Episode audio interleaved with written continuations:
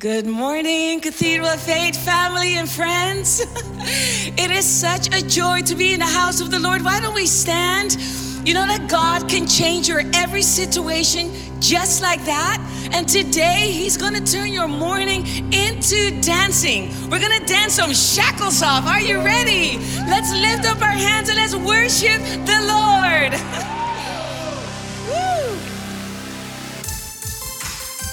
God is good. And all the time.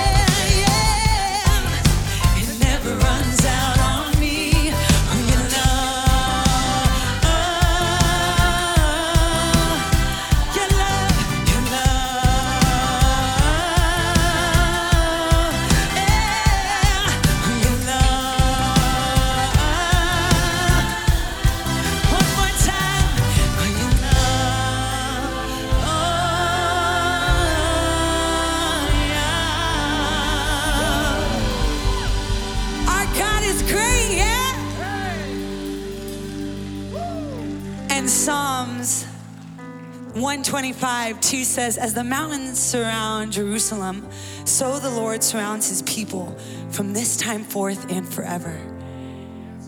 And Psalms 32 7 says, You are my hiding place. You preserve me from trouble.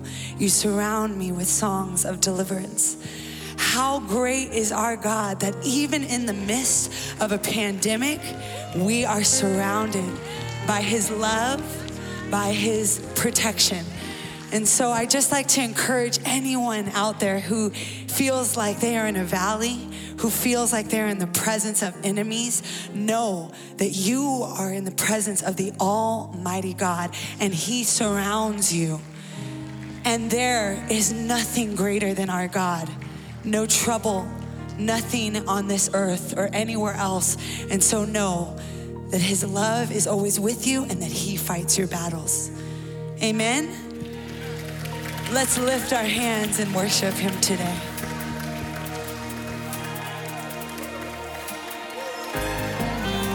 If you feel comfortable, just sing out to the Lord.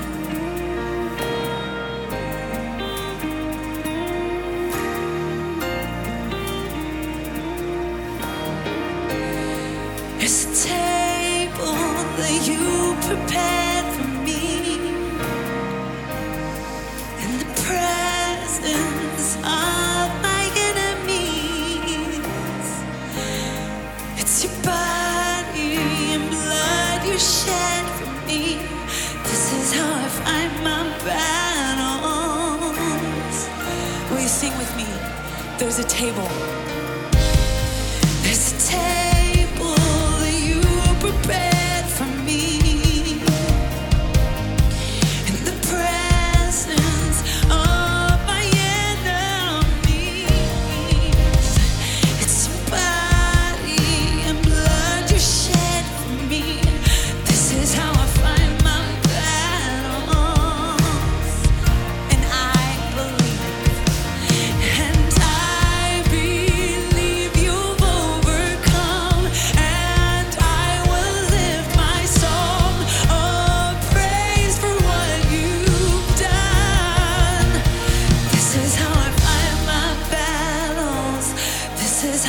Fight my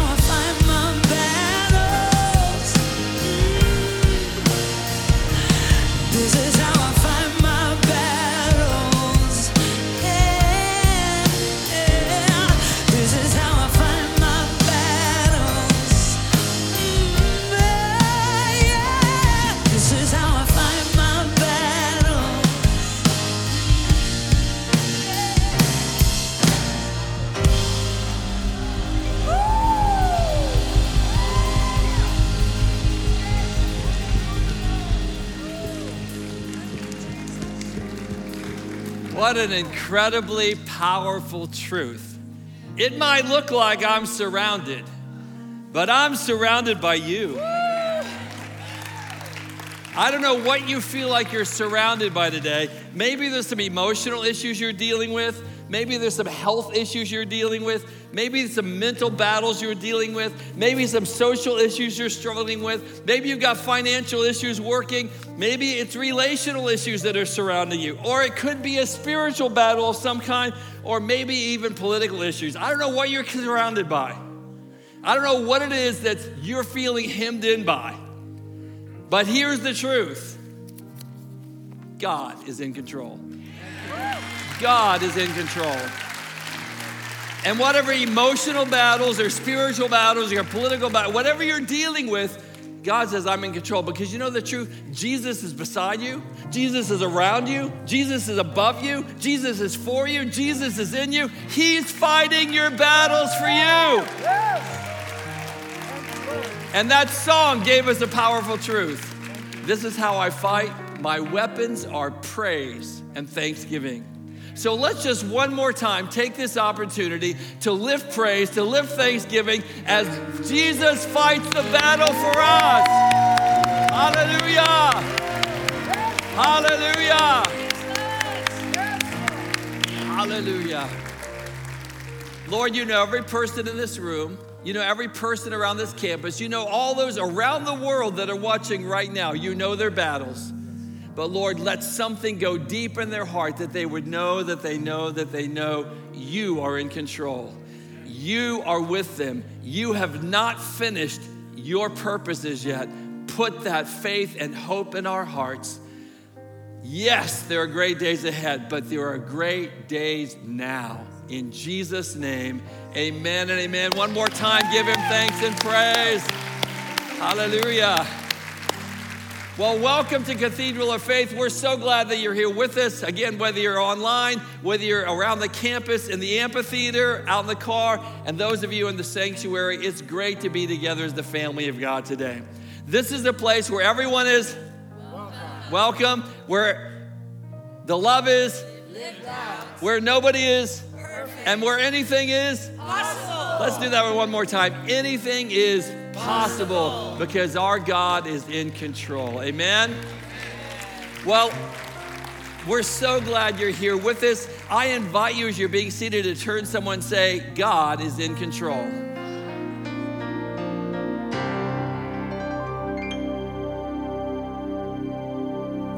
Well, we are a family here at Cathedral of Faith, and we welcome you to our family. We welcome you to all that God is doing.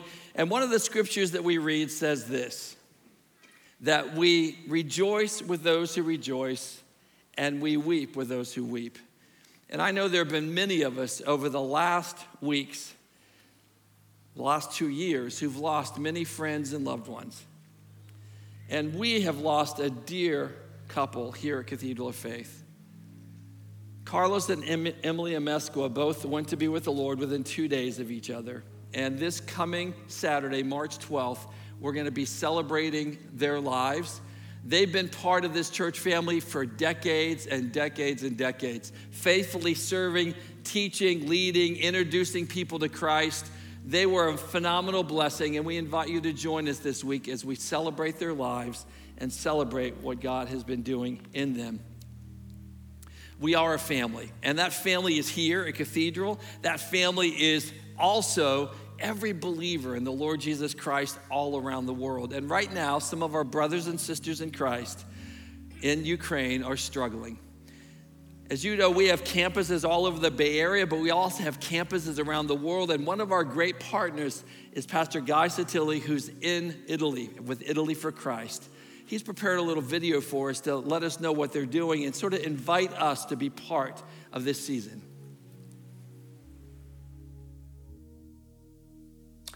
Dear Italy for Christ family, the Western world here in Europe has come to an unprecedented crisis.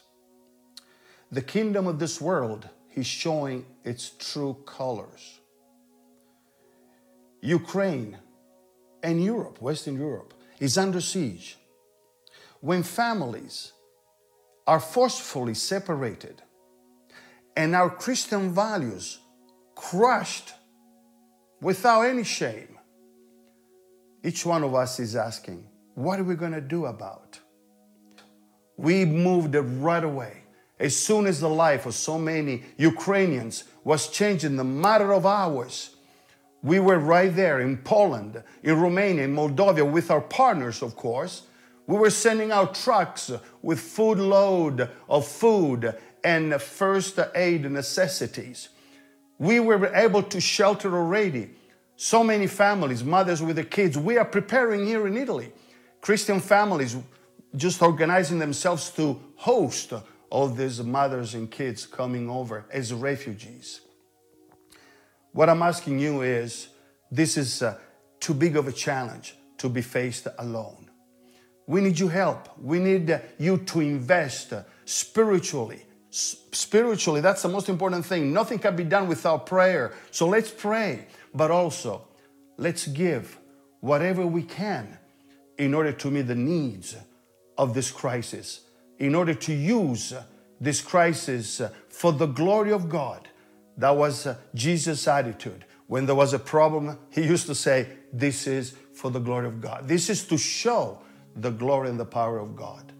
The question is, if not now, when? If not you and me, who's going to do it?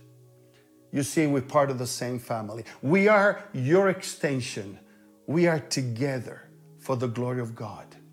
So I'm asking you right now to prayerful consider to invest in Italy for Christ as we use everything and invest everything to all of our partners so that we can see the glory of God and use this crisis for the best, for the salvation of the world.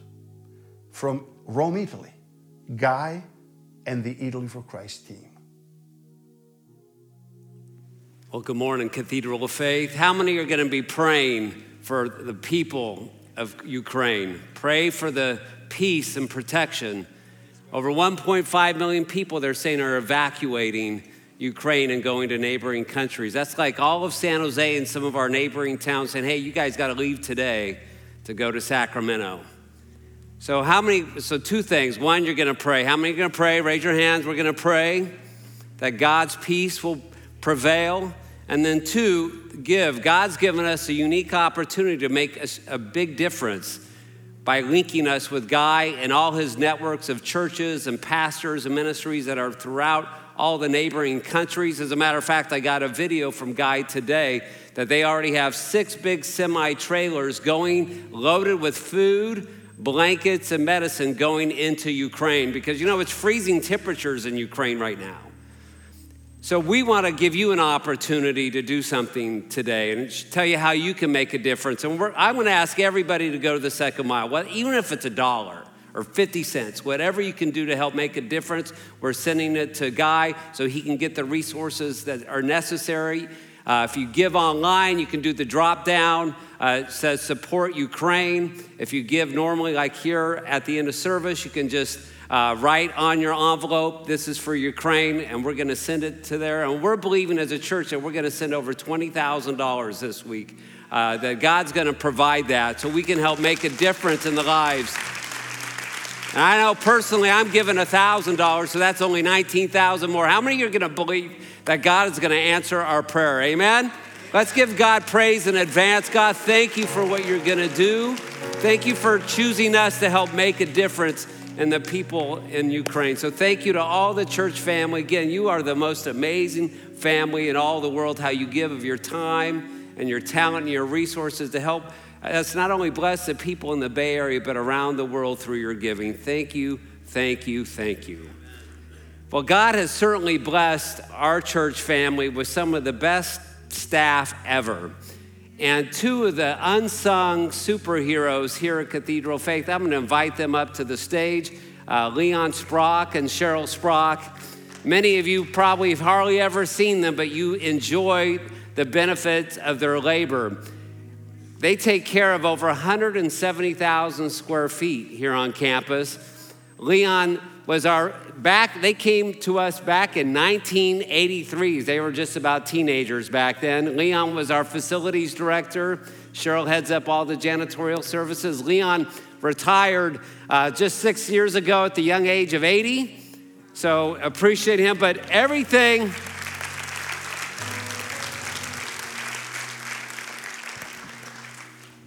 their heart is for the heart of God. Their vision is for when anybody comes on campus, they will see God's presence. They will experience God's excellence. And how many know when you drive onto this campus, when you look around, you go into the restrooms, everything looks first class. And it's because of their vision that this has happened. I'm going to invite everyone to stand because they do deserve a standing ovation.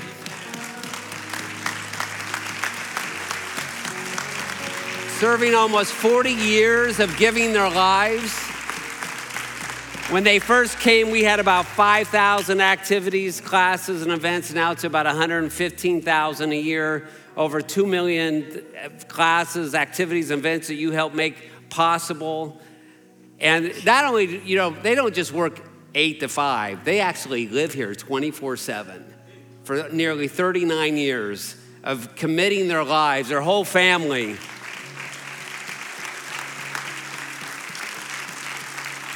And God's called this in the next season, they're going to be moving to Tampa Bay to be with family to, to- for that next chapter. But I just want to say personally, not only have they been a blessing to all of you, but to our family.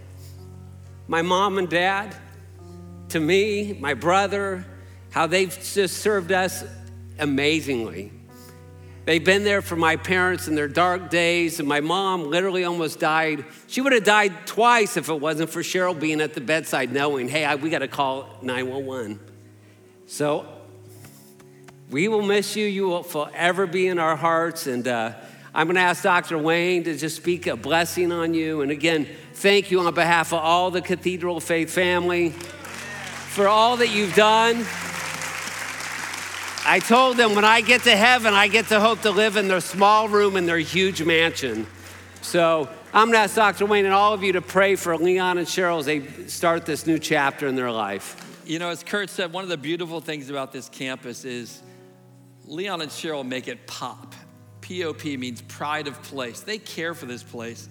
And as Kurt said, they, they live here, but they go so far above beyond. There are hundreds of times I've been driving on or off this campus, and there they are picking up your trash that you threw down on the way out from your car, picking up trash that blew in from the light rail. I, every day they're out there picking up trash. So I need to tell you, we need all of you to step because it's going to take all of you to make up for what they're not going to be doing. So when you see trash out there, you pick it up, okay? And I, I want you to join with me now. Let's point our hands towards them as we declare God's blessing over their life.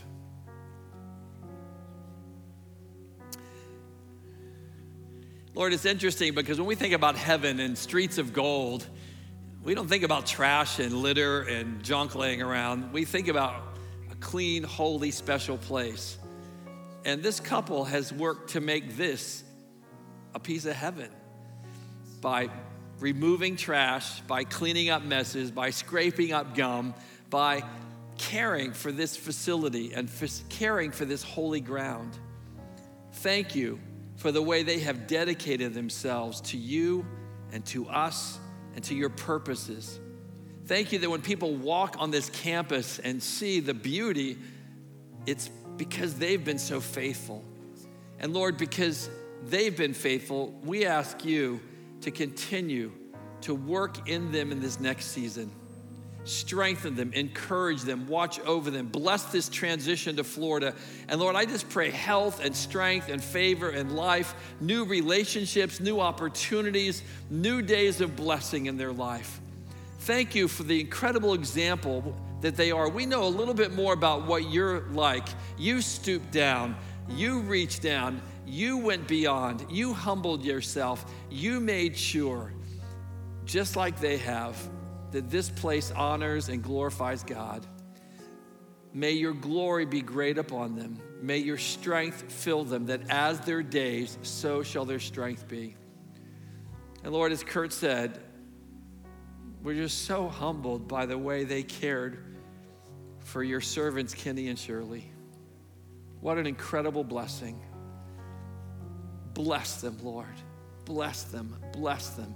In Jesus' name, amen and amen and amen.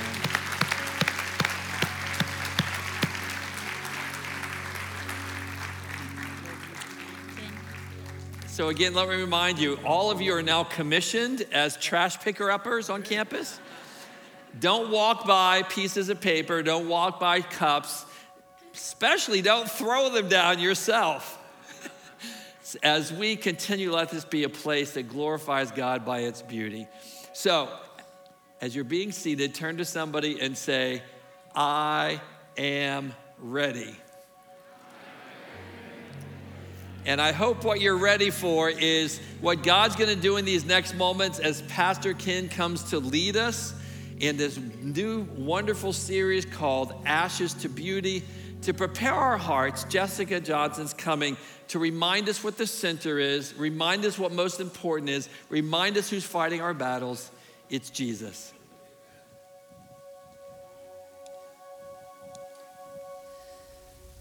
Are you past the point of weary? Is your burden weighing heavy? Is it all too much to? Let me tell you about my Jesus. Do you feel that empty feeling? Her shame's on all is stealing, and you're desperate for some healing. Let me tell you about my Jesus. Oh. He makes a way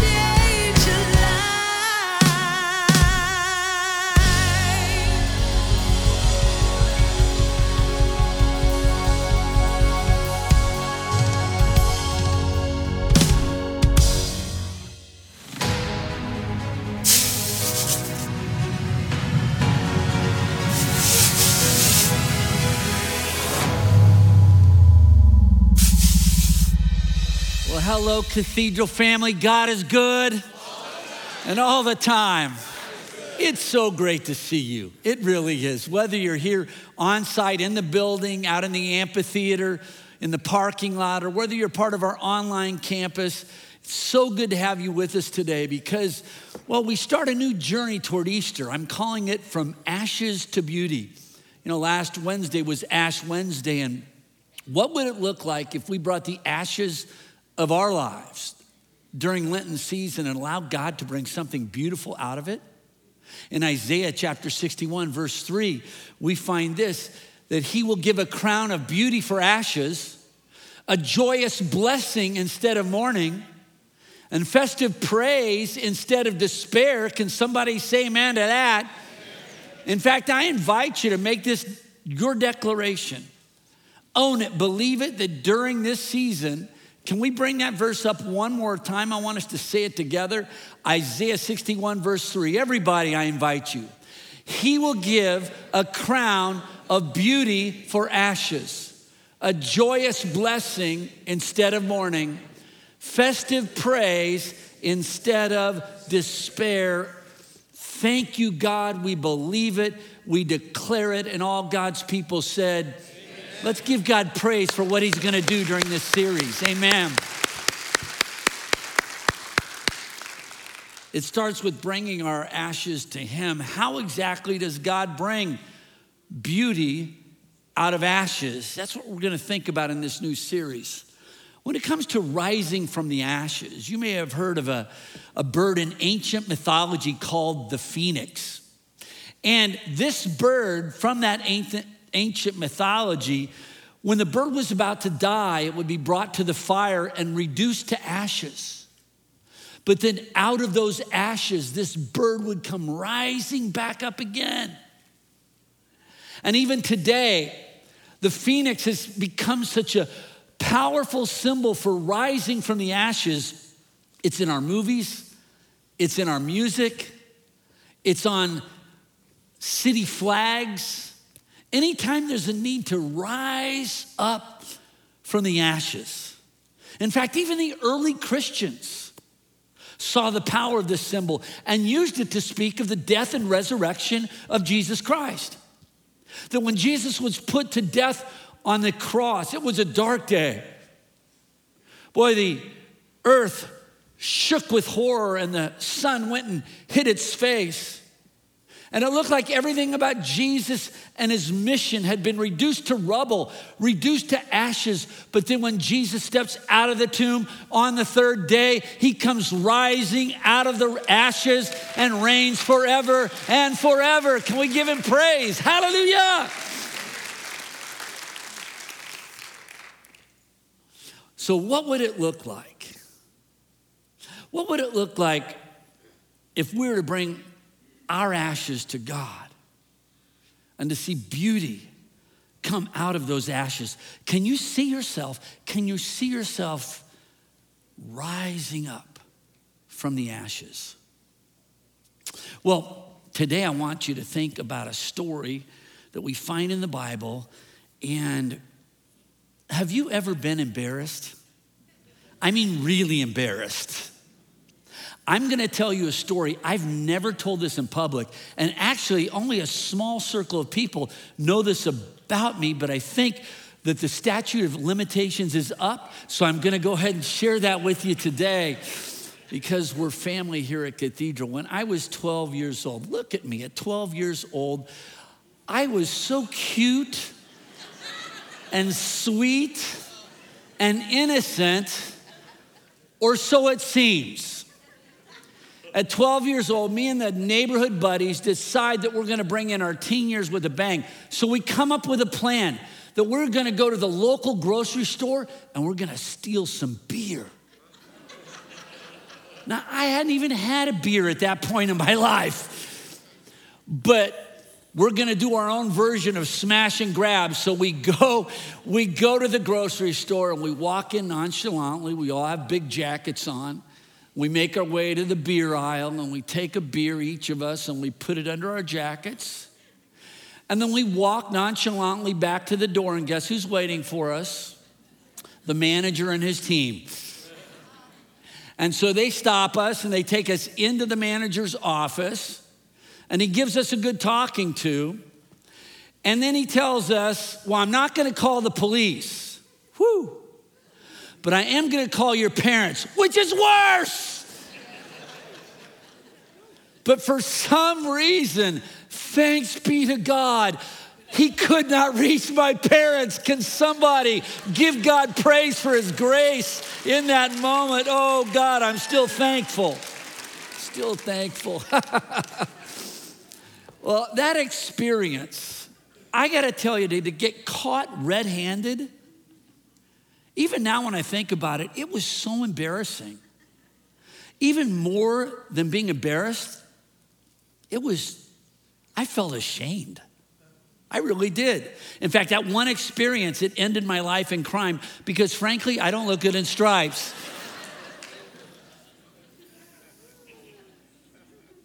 See, it's one thing to be embarrassed, but when the embarrassment involves deep shame, as you look back on your life, is there something, something in your past, some failure, mistake, sin? Looking back, boy, you were more than embarrassed. You were ashamed. And even now, today, it still causes you pain. Well, I want to look at a story in the Bible, and it involves a person who deals with embarrassment and shame. It starts with what I call a setup. You can find this story in John chapter 8. That Jesus is teaching in the temple. And as he's teaching in the temple, someone interrupts his sermon. These guys bring a lady down. The only thing she has on is the, the sheet from the bed that they pulled her out of. And they throw her down in front of the church and they ask Jesus, they say, Teacher, this woman was caught in the act of adultery. This woman was caught in the act of adultery. The law of Moses says to stone her. What do you say? Can you imagine being, in this, being this lady? You were brought down half naked in front of the church for everybody to see your shame. And guys have rocks in their hands, and you just may lose your life. She was naked and afraid and ashamed. And to make matters worse, this thing was all a trap. Look at what John chapter 8, verse 6 says. It says they were trying to trap Jesus into saying something they could use against him. They were using this lady as a pawn and not a person. They had set this whole thing up. I mean, how do you catch a lady in the act? Was the NSA involved?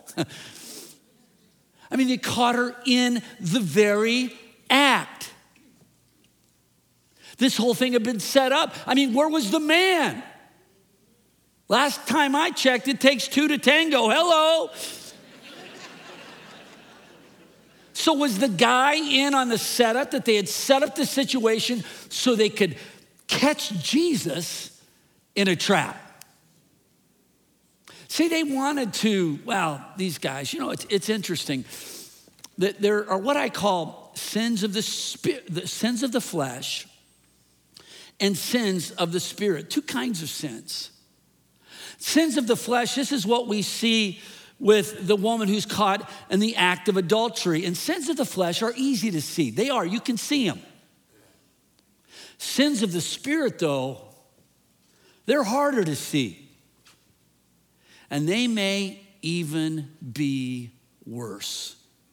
C.S. Lewis, my favorite writer, he puts it this way He says, There are two things inside me the animal self and the diabolical self. The bi- diabolical self is the worst of the two. The things that everybody else can't see. See, in this story, we have, well, the animal self is seen in the lady who's ashamed. The diabolical self is seen in these men and the setup. Let me ask you a question where do you see yourself in that story? So here they are, and the situation is so shameful. It's so shameful. They're trying to put Jesus between a rock and a hard place. See, if Jesus says yes to the stoning, how can he be a friend of sinners? But if he says no to the stoning, they'll accuse him of being soft on sin. So they're trying to catch Jesus in a trap. They've used this lady as a pawn and not a person. That's diabolical. The whole thing just stinks to high heaven. The whole thing is shameful. What would Jesus do in the middle, in the middle of all this shame? And if you're comfortable doing this, let's get interactive. If you'll just take your hands and put them like this to drive the point home, and then bring them like this, and then do this right here. And what is this? Time out. That's what Jesus does. He calls a time out. The Bible says in that moment, Jesus bent down and started to write something on the ground with his finger. Jesus bent down and started to write on the ground with his finger. Now, the basketball coach for the Warriors, Steve Kerr, when he's a really smart coach, and so when the other team is seeming to have momentum, what he'll do is he'll call a timeout. He'll call it to try to take away some of that momentum and will take some of the wind out of their sails.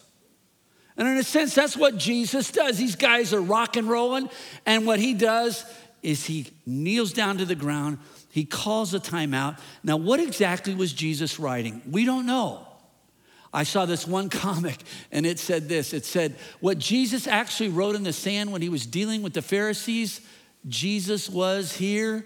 I don't think that's exactly what he wrote in the sand. We don't really know what he was writing in the sand. It's the only time in the Bible that we see Jesus writing, and we don't even know what that writing is, but we do see that he's down on the ground, and that's where Jesus always seems to meet us. He comes all the way down from heaven to earth, all the way down to a stable, all the way down to the cross. He always meets us right where we're at so we can get to where we need to be. And when you're down on the ground, and maybe that's where you feel this weekend, you're feeling really low. If you look beside you, you know who else is there? Jesus is with you, and Jesus is for you. He'll meet you where you're at so he can get you back up on your feet again. He meets that woman down on the ground, right where she's at. And now the attention has shifted. It's shifted away from the woman, and everybody's locked in on Jesus. What's he doing? What's he writing? What's he gonna say? The guys are pestering him. Come on, man, we need an answer. Finally, when Jesus is good and ready, he stands up, dusts off his hands, and he says this. He says, If any of you have never sinned, then go ahead and throw the first stone at her. Uh oh. And at that point, everybody freezes because they know each other. And they know none of them are perfect. I saw a description of the perfect man, and it read this way He wakes up at every five every day, exercises every day, makes his own bed, cleans his room, works sincerely, does not do drugs, helps in the kitchen, does not indulge in nightlife, is always punctual, prays daily, hits the bed at 9 p.m. sharp. Such a perfect man can only be found in jail. There's that crime thing again. Man, they know each other. They know. And so one by one, they start dropping the rocks. You know, the older guys first, because the older ones know they've had more time to sin. And then the younger guys, they start dropping their rocks. We read about that in John chapter 8, verse 9. It says, When the accusers heard this, they went away one by one, beginning with the older ones, until they were all gone. And now it's just Jesus and this woman. What happens next? Jesus starts to silence those voices of accusation. He stood up straight and said to her, Woman, where are they? Did no one condemn you? She replied, No, Lord. And he said, I do not condemn you either. Can we give God praise? Amen. I do not condemn you either. When Jesus spoke to her, his first word to her was woman. He didn't call her harlot or whore or slut. Instead, he calls her a word. It's the same word that he would use to address his own mother at the cross woman. What's he doing? He's treating her with respect. He's lifting her head. He's raising her dignity. Boy, Jesus, you know, it's interesting how in uh, the communist government over in China, they've established a textbook for use in their local high schools. And they include this passage that we just read in John chapter 8. But they've revised it. And the passage goes like this that Jesus said to the woman, Well, the law must be enforced. And Jesus went on to stone her himself. Isn't that interesting? Of course, Jesus was the only one, if you think about it. He was the only one, the only one who had the right to throw that rock. He was the only one who had never sinned. And yet, instead of Jesus hitting her, later on on the cross, he would take the hit for her. That's what is known as substitutionary atonement. It's a big word to describe what Jesus did on the cross. That somehow on the cross, Jesus took my place and he suffered the penalty for my sin. Yeah, let's give him praise. Amen. The penalty for my sin. Instead of me taking the hit, Jesus takes the hit for me. And that is why I can be free. I really can. I can be free from guilt and shame. I can be free, and so can you. And perhaps this weekend, boy, when it comes to those voices of accusation, I saw this one mug. See if anybody can identify with this. It said, My mother is a travel agent for guilt trips. and I don't know what kind of voice you hear in your head.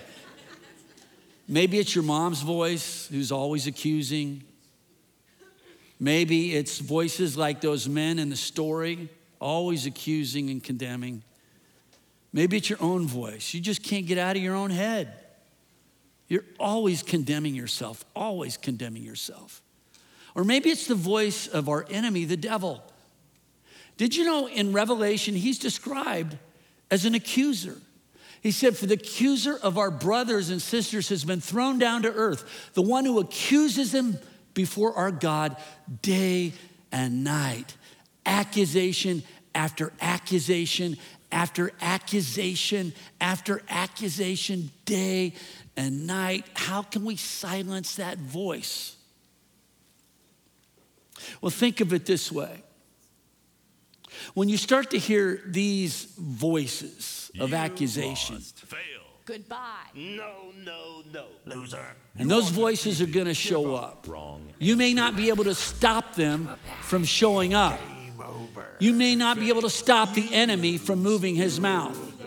But what you can do is you can tune in to another voice and you can turn up the sound of another voice and make that other voice loud. And that other voice has a way of silencing the accusation. Amen. Turn into the voice of God, turn into the voice of grace.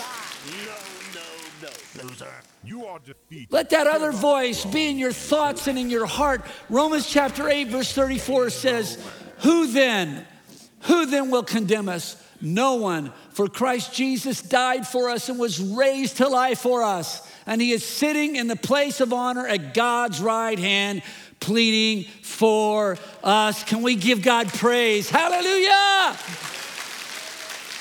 Tune into that voice. Tune into that voice. And that brings us to kind of the final movement in the story. And that Jesus gives her a picture of a better future. He says to the woman, Neither do I condemn you. Go and sin no more. Go and sin no more. Would you say that with me? Go and sin no more. What's Jesus doing? He's giving her a vision that her life can be different. You don't have to be locked into your history, you can pursue your destiny. You can see past your past and embrace a better future. Even though she was set up, Jesus doesn't treat her as a powerless victim. Instead, she still has the power to choose. And by the grace of God, she has greater power to choose a better future for her. Jesus gives her a vision of what her future can really be like. You don't have to live in ashes. Instead, I can take you a place of beauty. So let me ask you a question. Let's pause for a moment as we begin this Lenten season. Is there a space in your life, deep down, that is in ashes? Is there a space that, boy, you know yourself? You just say, man, it's just ugly. It's just ugly. What kind of vision for these next 40 days does God want to give you of beauty coming out of those ashes? Every once in a while, I'll give a, a cathedral challenge for the week. This week, instead of a seven day challenge, I want to give you a challenge. All you have to do is do this one day. I'm, I'm going to invite you to join me. You know, you may know that we have a dog. He's an Irish wolfhound. His name is Angus. And he's 10 months old and he's 170 pounds. Imagine having a 170 pound toddler in your home. And you can see my wife here. She's trying to, well, she's trying to, yeah, she's trying to eat breakfast, and there he is trying to get a hold of the breakfast. Every morning, well, just about, not every morning, just about every morning, I take Angus out for a walk, or I should say, he takes me out for a walk.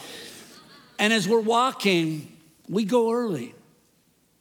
And I'll look over the hills, and I'll start to see the sun come up.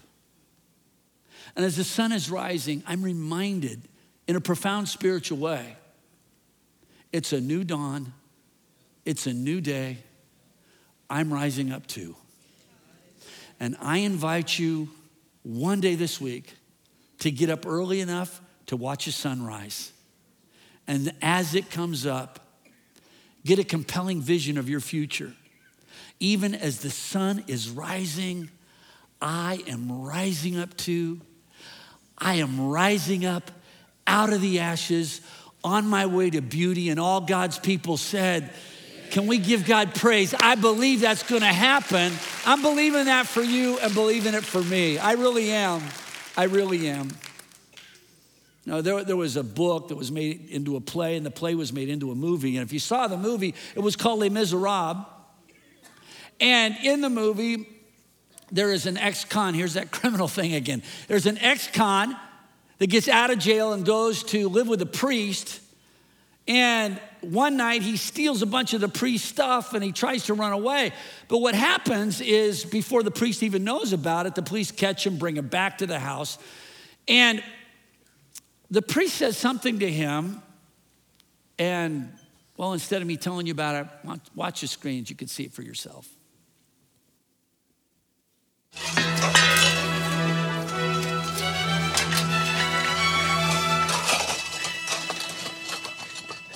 Get in there! Put it down! Ah! Stay there! Ah! Monsignor, we have your silver. We caught this man red handed. You had the nerve to say you gave him this. That is right. But my friend, you left so early. Surely something slipped your mind. You forgot. I gave these also. Would you leave the best behind?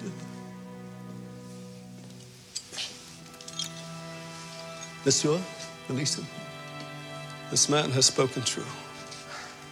I commend you for your duty. Now God's blessing go with you. But remember this, my brother. See in this some higher plan. You must use this precious silver to become an honest man by the witness of the martyrs, by the passion and the blood. God has raised you out of darkness. I have saved your soul for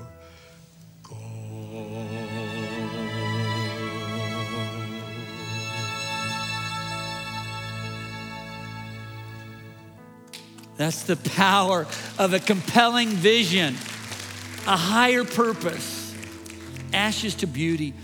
I'm going to invite you to stand wherever you're at as we prepare to receive communion together. Take the elements, hold them in your hands. As we come to the Lord's table, there was a song. You know, we're going to bring our ashes to Jesus at the table our ugliness to Jesus at the table and allow Him to exchange it for His beauty. There was a song that my dad used to sing years ago. If I heard him sing it one time, I heard him sing it a thousand times. And the song was called Something Beautiful. And if you know the song, I invite you to sing it with me. If you don't know it first time through, you can join with me in the second time through. But as we prepare to receive communion together, even if you don't want to sing, just focus your heart on Christ, that He will make something beautiful in our lives over these next 40 days. And something beautiful, something good.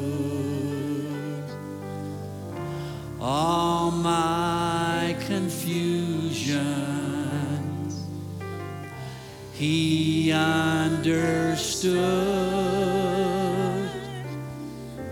All I had to offer him was brokenness and strife, but he made something beautiful of my life. Sing it one more time with me.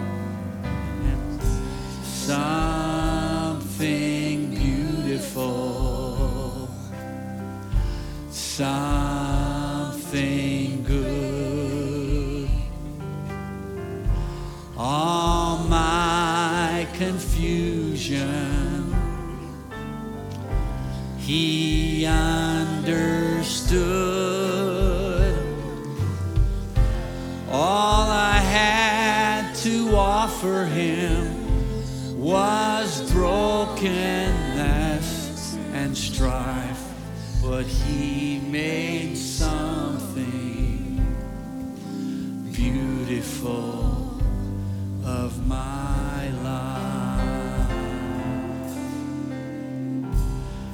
Jesus, thank you for your body and your blood. You gave your life so that we could have life. And today we eat in faith. We bring our ashes to you and we declare that beauty is on its way. In Jesus' name, for Jesus' glory. Let's eat of the bread of Christ together.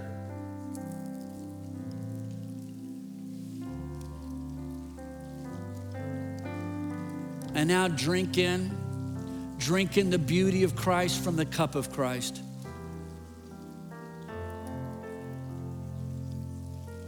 Thank you, Lord. Thank you, Lord.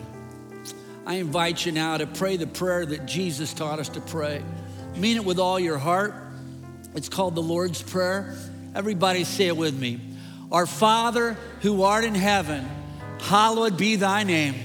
Thy kingdom come, thy will be done on earth as it is in heaven. Give us this day our daily bread and forgive us of our debts as we forgive our debtors. And lead us not into temptation, but deliver us from evil. For thine is the kingdom and the power and the glory forever and forever. Amen and amen and amen. Hallelujah! Hallelujah! Amen.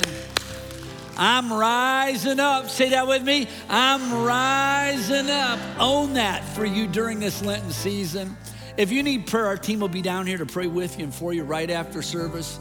And then also, we've got a new space out by the amphitheater. If you're new to the church, I'd love to get a chance to meet you one on one. So I'll be out at that space just behind the amphitheater.